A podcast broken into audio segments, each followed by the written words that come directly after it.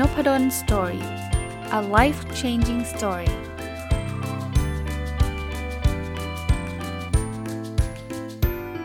ดีครับยินดีต้อนรับเข้าสู่รายการ Nopadon Story Podcast นะครับแล้วก็ยินดีต้อนรับเข้าสู่รายการ Weekend Entrepreneur นะครับวันนี้ก็เป็นวันเสาร์นะทุกวันเสาร์ก็จะมาชวนพูดชวนคุยในเรื่องของการทำธุรกิจแบบเป็นผู้ประกอบการวันหยุดใช้เวลาว่างมาหารายได้แหล่งที่2แหล่งที่3นะครับก็น่าจะตอบโจทย์กับช่วงเวลานี้นะเมื่อสัปดาห์ที่แล้วเอาหนังสือเล่มนึงมารีวิวแล้วยังไม่จบนะครับเป็นหนังสือที่ผมได้รับมาจากเซนเซแปะนะครับชื่อหนังสือ Money Summary สรุปเรื่องเงินให้เข้าใจง่ายใน1เล่มนะเซนเซแปะคือคุณวิทูลสูงกิจบูรณ์นะครับเขียนกับคุณจักรพงษ์เมธพันธ์นะครับซึ่งก็รู้จักกันในชื่อของโค้ชหนุ่มหรือ The Money Coach นะฮะวันนี้มาต่อนะครับที่ผมเอาหนังสือเล่มนี้มาเนี่ยผมคิดว่าเรื่องการจัดการการเงินเนี่ยเป็นสิ่งสำคัญมากจริงๆไม่จำเป็นต้องเป็นผู้ประกอบการวันหยุดก็ได้นะครับใครก็ตามนะหนังสือเล่มนี้อ่านได้หมดแล้วจริงหนังสือเล่มนี้ไม่ได้ออกมาเพื่อผู้ประกอบการวันหยุดเฉพาะเท่านั้นนะครับออกมาสำหรับทุกคนเลยนะแต่ในทีมเราก็ผมจะพยายามโยงไปเรื่องของการเป็นผู้ประกอบการวันหยุดด้วยนะเพราะว่ารายการเราเป็นเรื่องประมาณนี้นะครับวันนี้ผมมาต่อครับคือมีเรื่องราวที่เกี่ยวข้องกับการวางแผนสร้างรายได้แบบ Passive Income นะ Passive Income คืออะไรอธิบายให้ฟังอีกรอบนึงนะเพราะว่าสัปดาห์ที่แล้วอาจจะลืมไปแล้วก็ได้เคยพูดถึงนะครับ Passive Income ก็คือรายได้ที่เราไม่ต้องเอาแรงไปแลกอ่ะคืออยู่เฉยๆก็ได้เงินมาบอกเฮ้ยมีด้วยเหรอรายได้แบบนั้นเอายกตัวอย่างนะครับเช่นเราไปซื้อหุ้นปันผลอย่างเงี้ยคือเราไม่ได้ไปทำธุรกิจเองไงถ้าเงินมันเยอะพอเนี่ยไอ้เงินปันผลที่ได้จากคนอื่นเขาทำกันเนี่ยบริษัทเขาทำธุรกิจกันเนี่ยเยอะแยะมากมายเนี่ยแต่ว่าเราก็รอรับเงินปันผลอย่างเดียวแล้วถ้าเกิดวันนึงเนี่ยเงินปันผลมันเกิดมีมากจนกระทั่งเราไม่จำเป็นที่จะต้องไปทำงานเพื่อแลกเงินมาอีกคือมันมากกว่าค่าใช้จ่ายแล้วก็เรียกว่าเรามีอิสรภาพทางการเงินนั่นเองนะคราวนี้หลายคนบอกโอ้โหอาจารย์ก็พูดง่ายสิมีเงินเยอะมันก็ต่อเงินได้ไงเอาเงิน10ล้านไปซื้อหุ้นปันผลมันก็ได้อยู่แล้วไงเราจะทำแบบนั้นได้ยังไงก็มาดูเลยฮะหนังสือเขียนไว้ครับแผนสร้างรายได้แบบ Passive Income นะอย่างแรกเลยใช่ครับช่วงแรกทำอะไรไม่ได้นอกจากสร้างรายได้ให้มากพอคือสร้างรายได้มากพอเนี่ยเป็นพาร์ทของ Weekend Entrepreneur เลยครับผู้ประกอบการวันหยุดเนี่ยแหละครับคือถ้าเกิดเราจะไปหวังรายได้จากเงินเดือนอย่างเดียวเนี่ยแค่เงินเดือนอาจจะไม่พอใช้แล้วด้วยซ้ำเนี่ยไม่มีทางเลยครับที่จะเกิด Passive Income เพราะว่าเงินรายได้ที่เข้ามายังไม่พอค่าใช้จ่ายมันมีแต่เงินลดลงเรื่อยๆนะสินทรัพย์ที่มีก็จะร่อยหล่อลงเรื่อยๆเพราะฉะนั้นเนี่ย Weekend Entrepreneur ช่วยตรงนี้เต็มๆก็คือเราจะสามารถที่จะมีรายได้แหล่งที่2แหล่งที่3เข้ามาคราวนี้มีรายได้อย่างเดียวไม่พอแล้วต้องวางระบบละคือเราจะเอาแรงไปแลกกับรายได้อย่างเดียวเนี่ยมันก็เบิร์นเอาท์แล้วก็เราก็มีเวลาแค่24ชั่วโมงเขาว่าวางระบบก็คือลองให้คนอื่นมาช่วยทำไหมแทนที่เราจะไปเอาเป็นคนเดียวสมมุติว่าเราเป็นคนที่ทำขนมเก่งมากนะแต่ถ้าเกิดทำอยู่คนเดียวเนี่ยมันก็ขายอยู่ได้แค่นั้นนะแต่ถ้าเกิดเราเริ่มที่จะวางระบบก็คือลองหาลูกมือมาช่วยหรือลองหาคนที่ก็รักการทำขนมมาช่วยเรานะเราก็เริ่มจะดึงตัวออกไปทำอย่างอื่นได้มากขึ้นเนาะสเต็ปที่3คือวางมือครับวางมือคือเราไม่ทำเองละต่อไปนี้เนี่ยเราอาจจะมีคนที่ทำขนมเก่งพอๆกับเราหรือมากกว่าเราอีก10คนนะที่จะมาช่วยเราทำเนี่ยวางมือแต่ต้องพัฒนาคนนะครับพัฒนาวิธีการควบคุมนะครับไม่ใช่ว่าพอเราไม่ทำก็ขนมไม่อร่อยอย่างนี้คนก็ไม่ซื้อใช่ไหมสเต็ปที่4คือวางใจครับคือบางคนเนี่ยวางมือแต่ไม่วางใจแล้วก็ทุกข์ใจนะว่าเอ๊ะคนอื่นจะทำได้ดีแทนเราหรือเปล่าอย่างนี้ไม่มีทางเกิด Passive Income ได้นะครับ Passive Income เราต้องเอาแรงเราไปแลกเพราะฉะนั้นเนี่ยถ้าเราพัฒนาเขามาดีแล้วเนี่ยก็ต้องปล่อยเขานะถึงแม้ว่าบางครั้งตัวเขาเองเนี่ยอาจจะไม่ได้ทำอะไรได้ดีแบบ 100% อย่างที่เราได้คิดไว้นะครับแต่ว่าผมเชื่อว่าถ้าเกิดเราจะต้องการ 100% เราต้องทำเองคนเดียวอะซึ่งแม้กระทั่งตัวเราเองเรายังไม่พอใจตัวเราเองเลยจริงไหมฮะพูดแบบนี้ถามว่าในหนังสือมีตัวอย่างไหมมีนะครับเซนเซแปะเองเนี่ยเขาทำหลักสูตรกระดาษ1ใบเข้าใจประเด็นนะครับก็เขาเริ่มต้นอย่างนี้สร้างรายได้มากพอเขาก็มีหลักสูตรกระดาษ1ใบเข้าใจประเด็นเนี่ย แต่ก่อนเนี่ยก็บรรยายเฉลี่ย8รุ่นต่อเดือนเลยนะรายได้ก็สูงเลย8รุ่นต่อเดือนนะแต่เขาไม่ได้หยุดแค่นั้นนะครับเซนเซแปะถ้าอยู่อย่างนั้นเนี่ยอาจจะเบิร์นเอาท์ก็ได้นะเพราะว่าบรรยายกันไม่หวั่นไม่ไหวก็เริ่มสเต็ปที่2สร้างระบบใช่ไหมก็เริ่มออกหนังสือนะครับทำเป็น Certified Trainer ปั้นวิทยากรที่บรรยายหลักสูตรนี้ได้นะออกหนังสือเนี่ยมันเขียนทีเดียวใช่ไหมหลังจากนั้นจะขายได้กี่พันกี่หมื่นเล่มก็ไม่ได้เหนื่อยขึ้นนะอันนี้ก็เป็น Passive Income ครับ Certified Trainer คือแทนที่เซนเซแปะจะเป็นคนสอนคนเดียวก็ใครที่อยากจะสอนอันเนี้ยมาเรียนกับเซนเซแปะแล้วก็ออกไปสอนได้ถือว่าเป็นตัวแทนของเซนเซแปะไปสอนนะครับอันที่3คือวางมือใช่ไหมก็เริ่มจะไม่สอนเองแล้วนะเริ่มดึงตัวออกมาแต่สนับสนุนวิทยากรท่านอื่นๆให้บรรยายได้อย่างมั่นใจแล้วเซนเซแปะจะได้อะไรก็ได้รับค่าลิขสิทธิ์เนาะก็แล้วแต่จะตกลงเวลา Certified Trainer เนี่ยเขาได้สอนเนี่ยเขาก็ได้ค่าสอนนะครับแต่ว่าส่วนหนึ่งก็ต้องแบ่งให้เจ้าของถูกไหมเป็นคนที่คิดค้นวิธีการเหล่านี้ออกมานะครับสเต็ปที่4วางใจครับวางใจคือสุดท้ายเซนเซแปะก็มอบหมายให้เอเจนซี่สื่อสารโอนค่าลิขสิทธิ์ให้ทุกเดือนฮะทำทุกอย่างก็ต้องรู้จักวางมือและวางใจใช่ไหมตกลงลิขสิทธิ์ทุกฝ่ายให้ชัดเจนก็จะได้ไม่มีปัญหาโต้เถียงโต้แย้งกันคราวนี้พอเราไปถึงจุดนั้นเนี่ยเขาบอกชีวิตผ่อนคลายเมื่อมีรายได้หลายทางนะเมื่อกี้บทที่11นะอันนี้เข้าสู่บทที่12นะครับผมว่าตรงนี้ค่อนข้างชัดเจนนะเดี๋ยวนี้เนี่ยถ้าเรามีรายได้ทางเดียวไม่ว่าจะทางไหนก็ตามนะผมว่าเราไม่มั่นคงอ่ะเรามีความเสี่ยงนะครับเอาแบบโหแต่ก่อนเนี่ยทำงานรัฐวิสาหกิจอย่างเงี้ยก็คิดว่ามันน่าจะชัวร์ๆใช่ไหมเอาไม่ต้องไกลอาการบินไทยเลยอ่ะบอกชื่อเลยอ่ะโหมันเป็นที่ที่แบบมั่นคงมากจะเห็นไหมคือเราเจอโควิดเราเจออะไรนี่เราไม่ทราบเลยนะว่ามันจะเกิดอะไรขึ้นนะครับไม่จำเป็นต้องการบินไทยที่เดียวนะผมไม่ได้พูดถึงการบินไทยที่เดียวทุกที่เลยฮะที่ท่านทำอยู่ถึงแม้ว่าบางท่านอาจจะได้รับผลกระทบแล้วเรียบร้อยเงินเดือนลดหรือว่า lay off บางท่านอาจจะยังแต่อย่าคิดว่าเฮ้ยทุกอย่างมั่นคงนะเพราะฉะนั้นเนี่ยพยายามหารายได้ให้หลากหลายทางนะครับหุ้นอาจจะลงทุนแต่ไม่ใช่ลงทุนแบบหุ้นซิ่งหุ้นปั่นเพื่อนกระซิบมาขายบ้านขายรถไปลงอย่างนั้นไม่ได้นะศึกษาความรู้ทางการเงินนะครับเพราะหุ้นเนี่ยลงทุนดีๆนอกจากได้ราคาหุ้นที่มันเพิ่มสูงขึ้นในระยะยาวแล้วเนี่ยมันก็มีเงินปันผลเข้ามา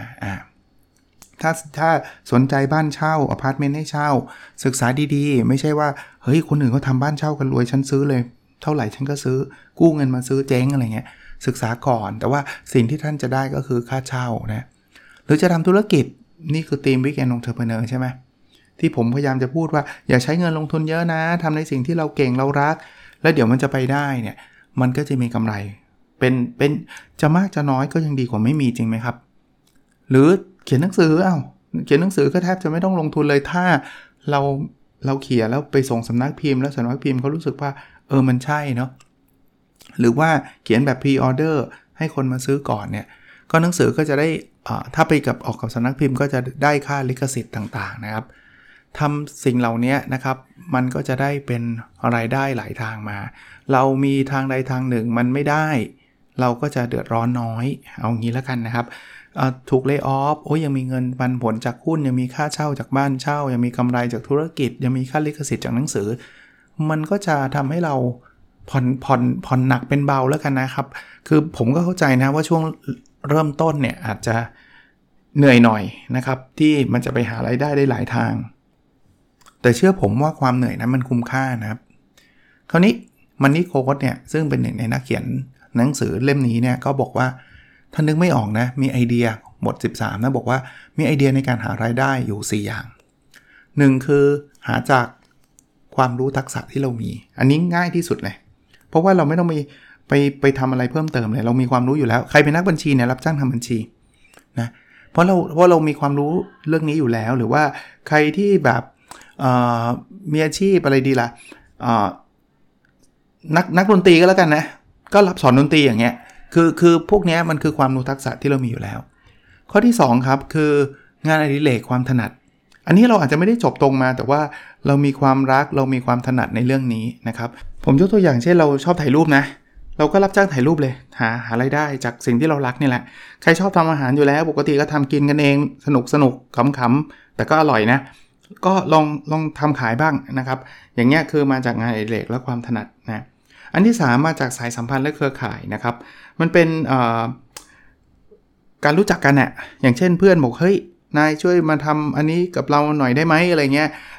สมมุติว่านายเก่งภาษาอังกฤษนะเราก็กำลังหาคนแปลอยู่อะไรเงี้ย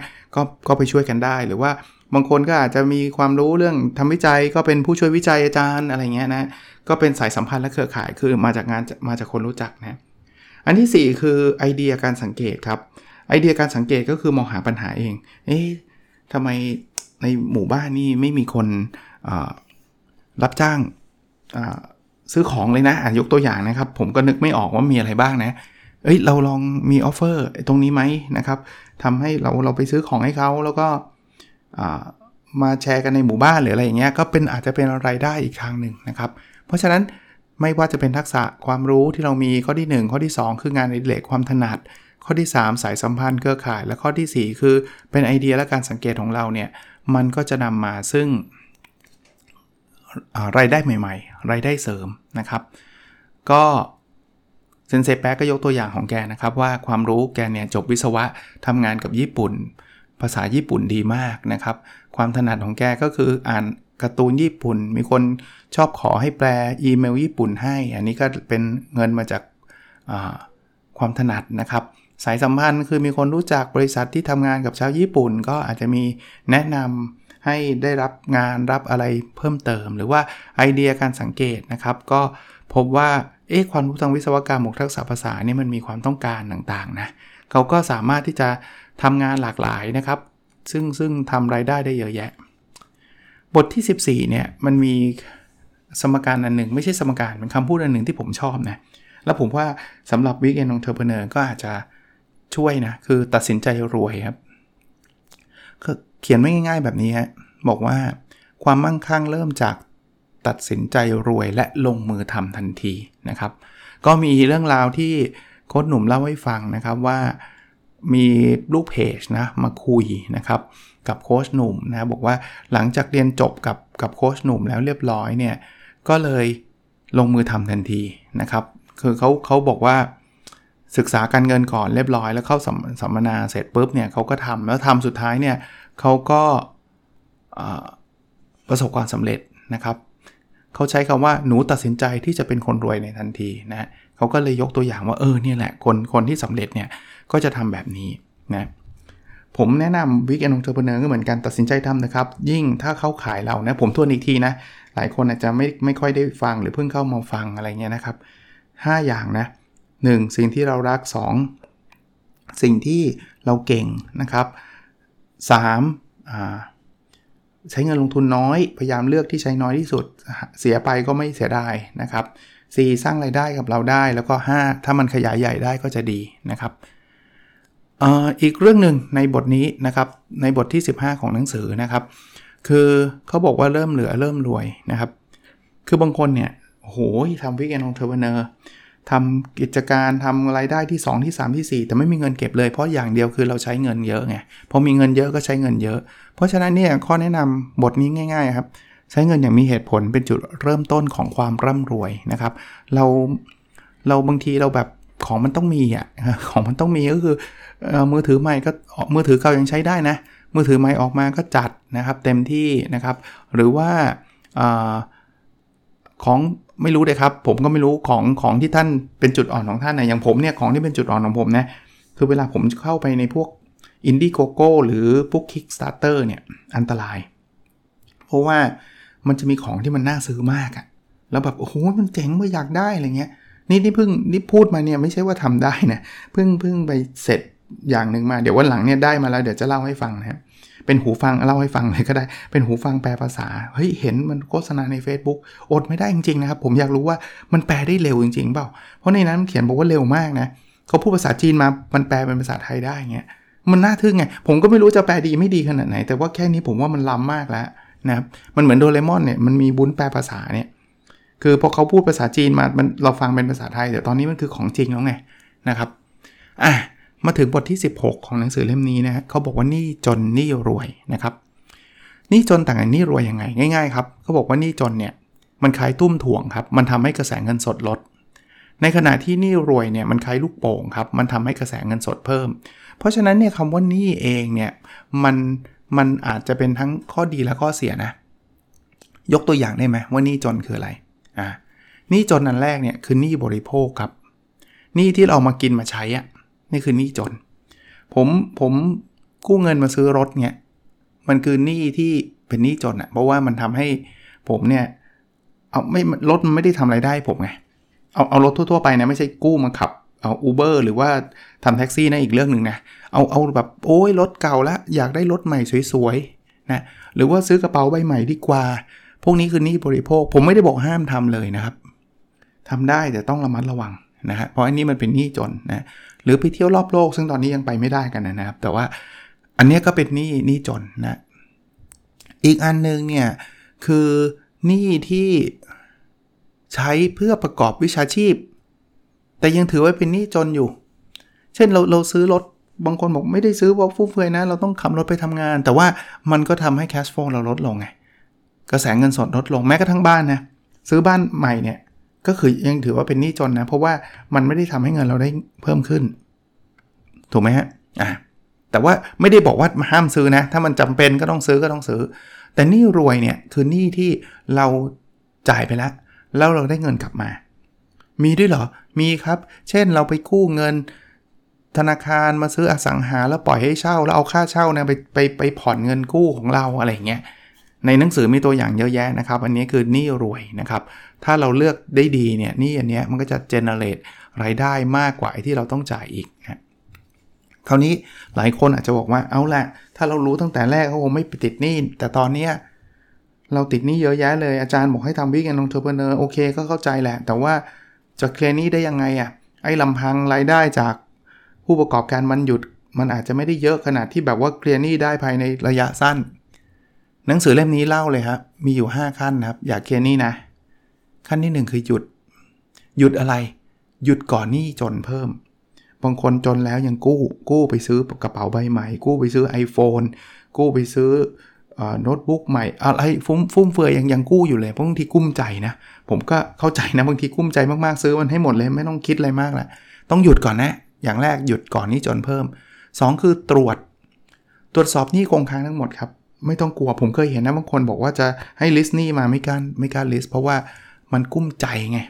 พอมันกุ้มใจก็ไม่อยากจะดูมันเลยก็เลยทำเป็นไม่เห็นไม่ได้ทำให้หนี้มันหายไปนะ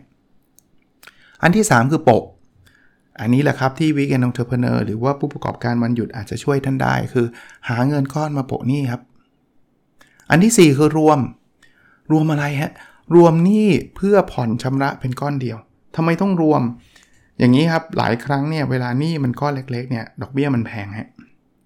หนี้จากเราติดหนี้จากแบงก์ A ก้อนเท่านี้หนี้จากแบงก์ B ก้อนเท่านี้หนี้จาก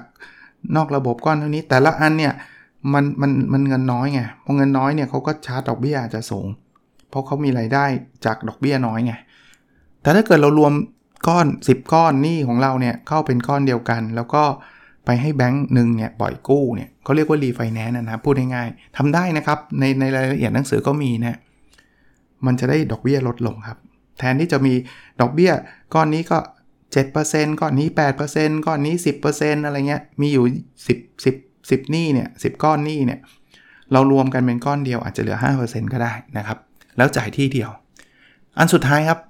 แค่รวมมันไม่ได้ช่วยอะไรแต่มันช่วยลดดอกเบี้ยละวางแผนชำระหนี้ด้วยเงินคงเหลือจะทำยังไงดีที่หนี้เราจะลดลงเรื่อยๆบางทีของบางอย่างที่เราไปซื้อมาฟุ่มเฟือยเนี่ยนะ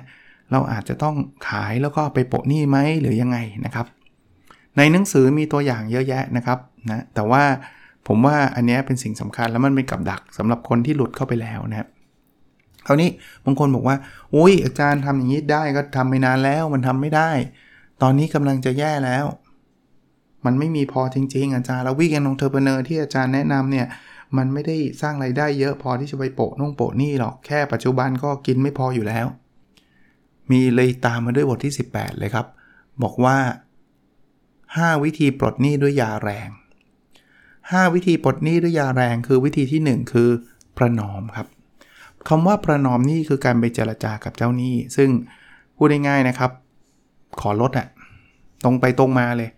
บอกเจ้าหนี้ที่ไหนมันจะบ้าให้ลดบอกบางทีเจ้าหนี้ไม่ให้ลดเนี่ยเราเขาอาจจะหนี้สูญไปหมดเลยนะเพราะเราไม่มีจ่าย ถ้าลดเนี่ยอาจจะพอมีหวังนะแล้วเชื่อไหมครับธนาคารเขายอมเจรจานะส่วนใหญ่อันที่2ครับคือถอนทรัพย์วิธีที่1ประนอมหนี้แล้วนะประนอมไม่พอนะถอนทรัพย์คือเราแบบมันมีเงินอะไรบ้างมันมีสินทรัพย์อะไรบ้างที่เราพอจะขายได้นะขายซะแล้วก็มาคืนหนี้นะครับอันที่3เลยอันนี้ไม่ใช่แค่ทรัพย์ที่เรามีอย่างเดียววิธีการขายหนี้เลยนะครับเช่นเราติดหนี้บ้านเนี่ยบ้านหลังใหญ่มากเลยอ่ะเราผ่อนไม่ไหวไงก็ขายไอ้หนี้บ้านนี้ไปเลยคือขายบ้านอันนี้ไปเลยอ่ะแล้วเอาเงินมาคืนซะปกติอ่ะมูลค่าบ้านมันมักจะมากกว่ามูลค่าหนี้อยู่แล้วโดยธรรมชาติเหตุผลเพราะว่าไม่งั้นเขาไม่ยอมให้บ้านเป็นทรัพย์ค้ำประกันหรอกบอกเอาแล้วไปจ่ายงั้นจะไปอยู่อะไรล่ะมันก็ไม่มีที่อยู่สิก็ไปหาบ้านหลังเล็กๆหน่อยนะครับแล้วยังอาจจะมีเงินเหลือบางส่วนด้วยซ้ำนะครับอันนี้ก็จะหยุดหนี้ได้เลยใช่ไหมเพราะว่าหนี้มันถูกคืนไปหมดแล้วนะหรือบางคนบอกไม่ได้หรอกมันมีความผูกพันทางจิตใจหรืออะไรก็แล้วแต่ก็วิธีที่4ครับจำนองครับก็เอาบ้านหลังใหญ่อันนั้นน่ะนะครับไปจำนองนะครับถ้าบ้านนั้นมันไม่ได้ติดภาระหนี้นะสมมุติเราไปติดหนี้จากเหตุผลอื่นหนี้ธุรกิจหนี้อะไรก็ไม่รู้แหละก็เอาบ้านไปจำนองนะครับก็จะช่วยได้นะวิธีที่5คือหยุดชำระ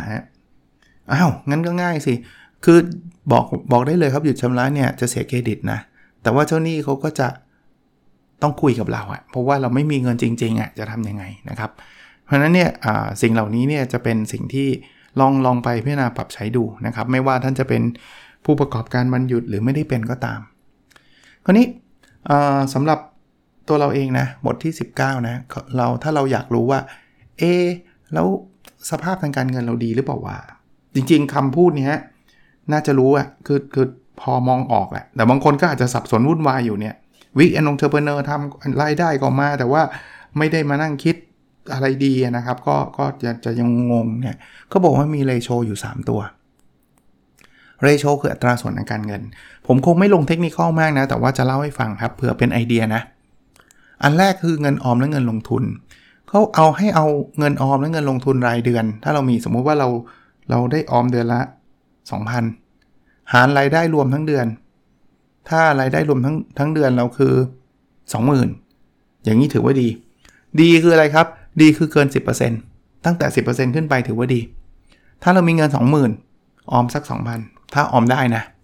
แต่ถ้าเกิดเรามีเงิน 50,000 แล้วเราออม 2,000 อย่างนี้ไม่ค่อยดีละเราออมน้อยเกินไปนะครับเพราะฉะนั้นอยากจะดีก็ต้องออมมากกว่า 10% ของรายได้ที่เรามีเรโชหรืออัตราส่วนที่2นะครับคือเงินชำระหนี้ต่อรายได้เราต้องเอาคิดง่ายๆว่าแต่ละเดือนเราต้องจ่ายหนี้เท่าไหร่หารายได้รวมทั้งเดือนถ้าเราไม่มีหนี้รถและบ้านเนี่ยควรต่ำกว่า 30% นะครับถ้าไม่มีนะถ้ามีหนี้รถและบ้านเนี่ยควรต่ำกว่า 50% เช่นเมื่อกี้ท่านบอกว่าท่านมีเดือนละ 20,000 นะแล้วท่านต้องจ่ายหนี้เนี่ยถ้าไม่มีรถและบ้านเนี่ยถ้าจ่ายหนี้เกินเมื่อกี้เดือน 20,000 ใช่ไหมเกิน 6,000 เนี่ยไม่ดีละเพราะมันเกิน 30% ถ้ามีรถและบ้านเนี่ยให้ได้ถึง 10,000 นึง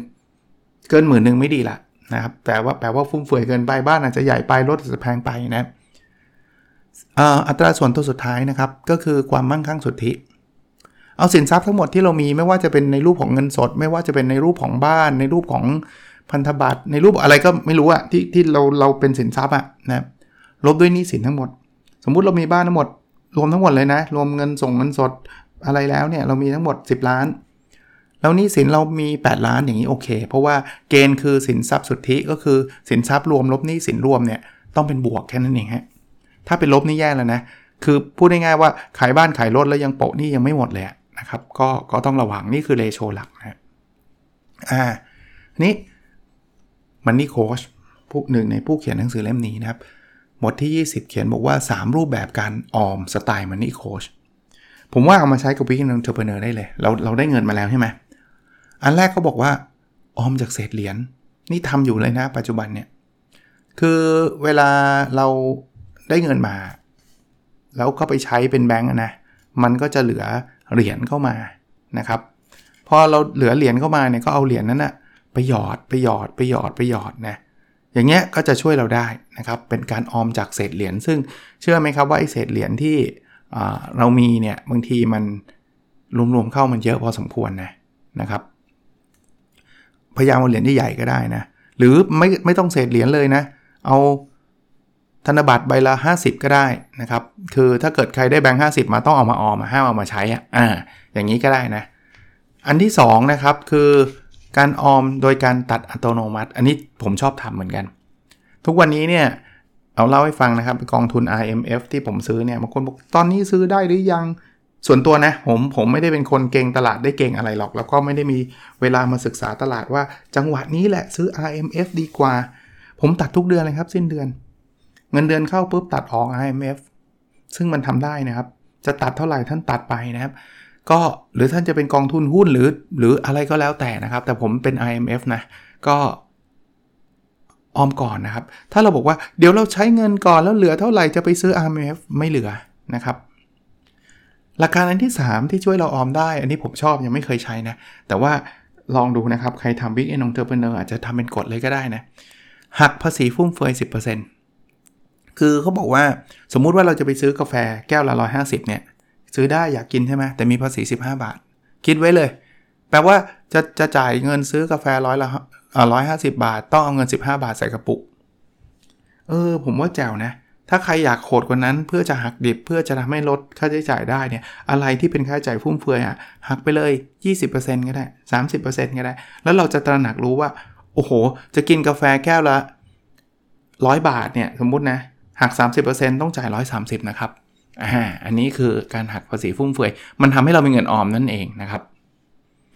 บทที่21นะยังพูดถึงเงินออมอยู่นะครับใครเป็น Weekend Entrepreneur ต่างๆเนี่ย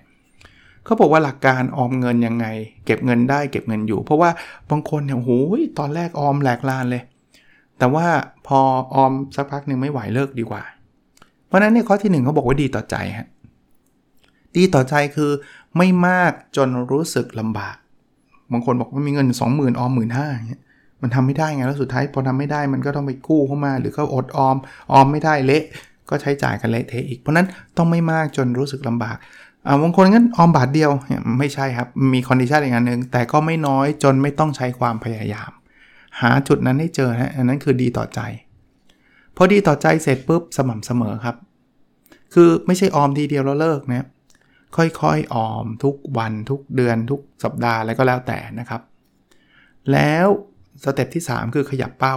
ตอนแรกเราเงินเดือนน้อยเราออมได้เดือนละ 2,000 ต่อมามี Weekend Entrepreneur ก็อยากออมแค่ 2,000 ออม 4,000 ออม 8,000 ออมค่อยๆตามรายได้อย่างที่บอกนะครับว่ารายได้เราเริ่มมาเยอะเนี่ยเราก็น่าจะออมได้เยอะขึ้นนะครับขออีกสัก1บทละกันนะครับจะได้ยังไม่จบหนังสือเล่มนี้แต่ว่าผมเห็นเวลาแล้วเดี๋ยวค่อนข้างจะยาวแล้วว่าในหนังสือเล่มนี้ยังมีอีกหลายเรื่องเลยที่ผมว่ามีประโยชน์กับผู้ประกอบการวันหยุดนะแล้วก็ประโยชน์กับหลายๆท่านด้วยก็จะมารีวิวน่าจะอีกสัก1สัปดาห์น่าจะจบนะบท22นะครับบ่อน้ำแห่งความหวังนะบทนี้เนี่ยเป็นการให้กำลังใจแล้วที่เอามาทิ้งท้ายสำหรับวันนี้ก็ต้องการสิ่งนี้นะครับผมอยากให้ทุกคนฟัง Weekend Entrepreneur ของผมเนี่ยแล้วรู้สึกฮึกเหิมอยากลุกขึ้นมาทำอะไรอยากมาสร้างอาณาจักรของตัวเองอยากมาสร้างรายได้ยังไม่ต้องคิดฝันขนาดที่ว่าวันเดียวจะรวยเลยอย่าพึ่งครับแต่ชีวิตคนเราเนี่ยบทนี้เขียนไว้ชีวิตคนเราอยู่ได้ด้วยความหวังนะครับไม่ว่าตอนนี้เนี่ยท่านอาจจะรู้สึกว่าอุ๊ยออมอย่างนี้เมื่อไหร่มันจะได้นะครับอย่าหยุดคิดนะครับอย่าหยุดหวังนะครับโค้ชหนุ่มใช้คำพูดบอกว่าเราขาดอะไรก็ขาดได้แต่อย่าขาดความหวังและกำลังใจนะครับก็ขออนุญาตทำหน้าที่เป็นส่วนเล็กๆส่วนหนึ่งแล้วกันนะครับในการสร้างความหวังให้ท่านนะครับลองไปทำWeekend Entrepreneurดูนะครับใช้เงินไม่เยอะแต่ว่าอาจต้องใช้แรงกายใช้ความคิดเยอะนิดนึงนะครับค่อยๆสร้างรายได้ขึ้นมาถ้ามันไม่ได้เลยท่านก็เหมือนเดิมมันไม่มีอะไรเสียไปกว่านั้นผมถึงบอกว่าอย่าเพิ่งใช้เงินเยอะนะครับแต่ถ้ามันได้มากขึ้นแล้วมันช่วยทำให้ชีวิตท่านและครอบครัวดีขึ้นผมจะดีใจมากเลยนะครับโอเคครับวันเสาร์ก็คงประมาณนี้นะครับแล้วเราพบกันในเอพิโซดถัดไปครับสวัสดีครับ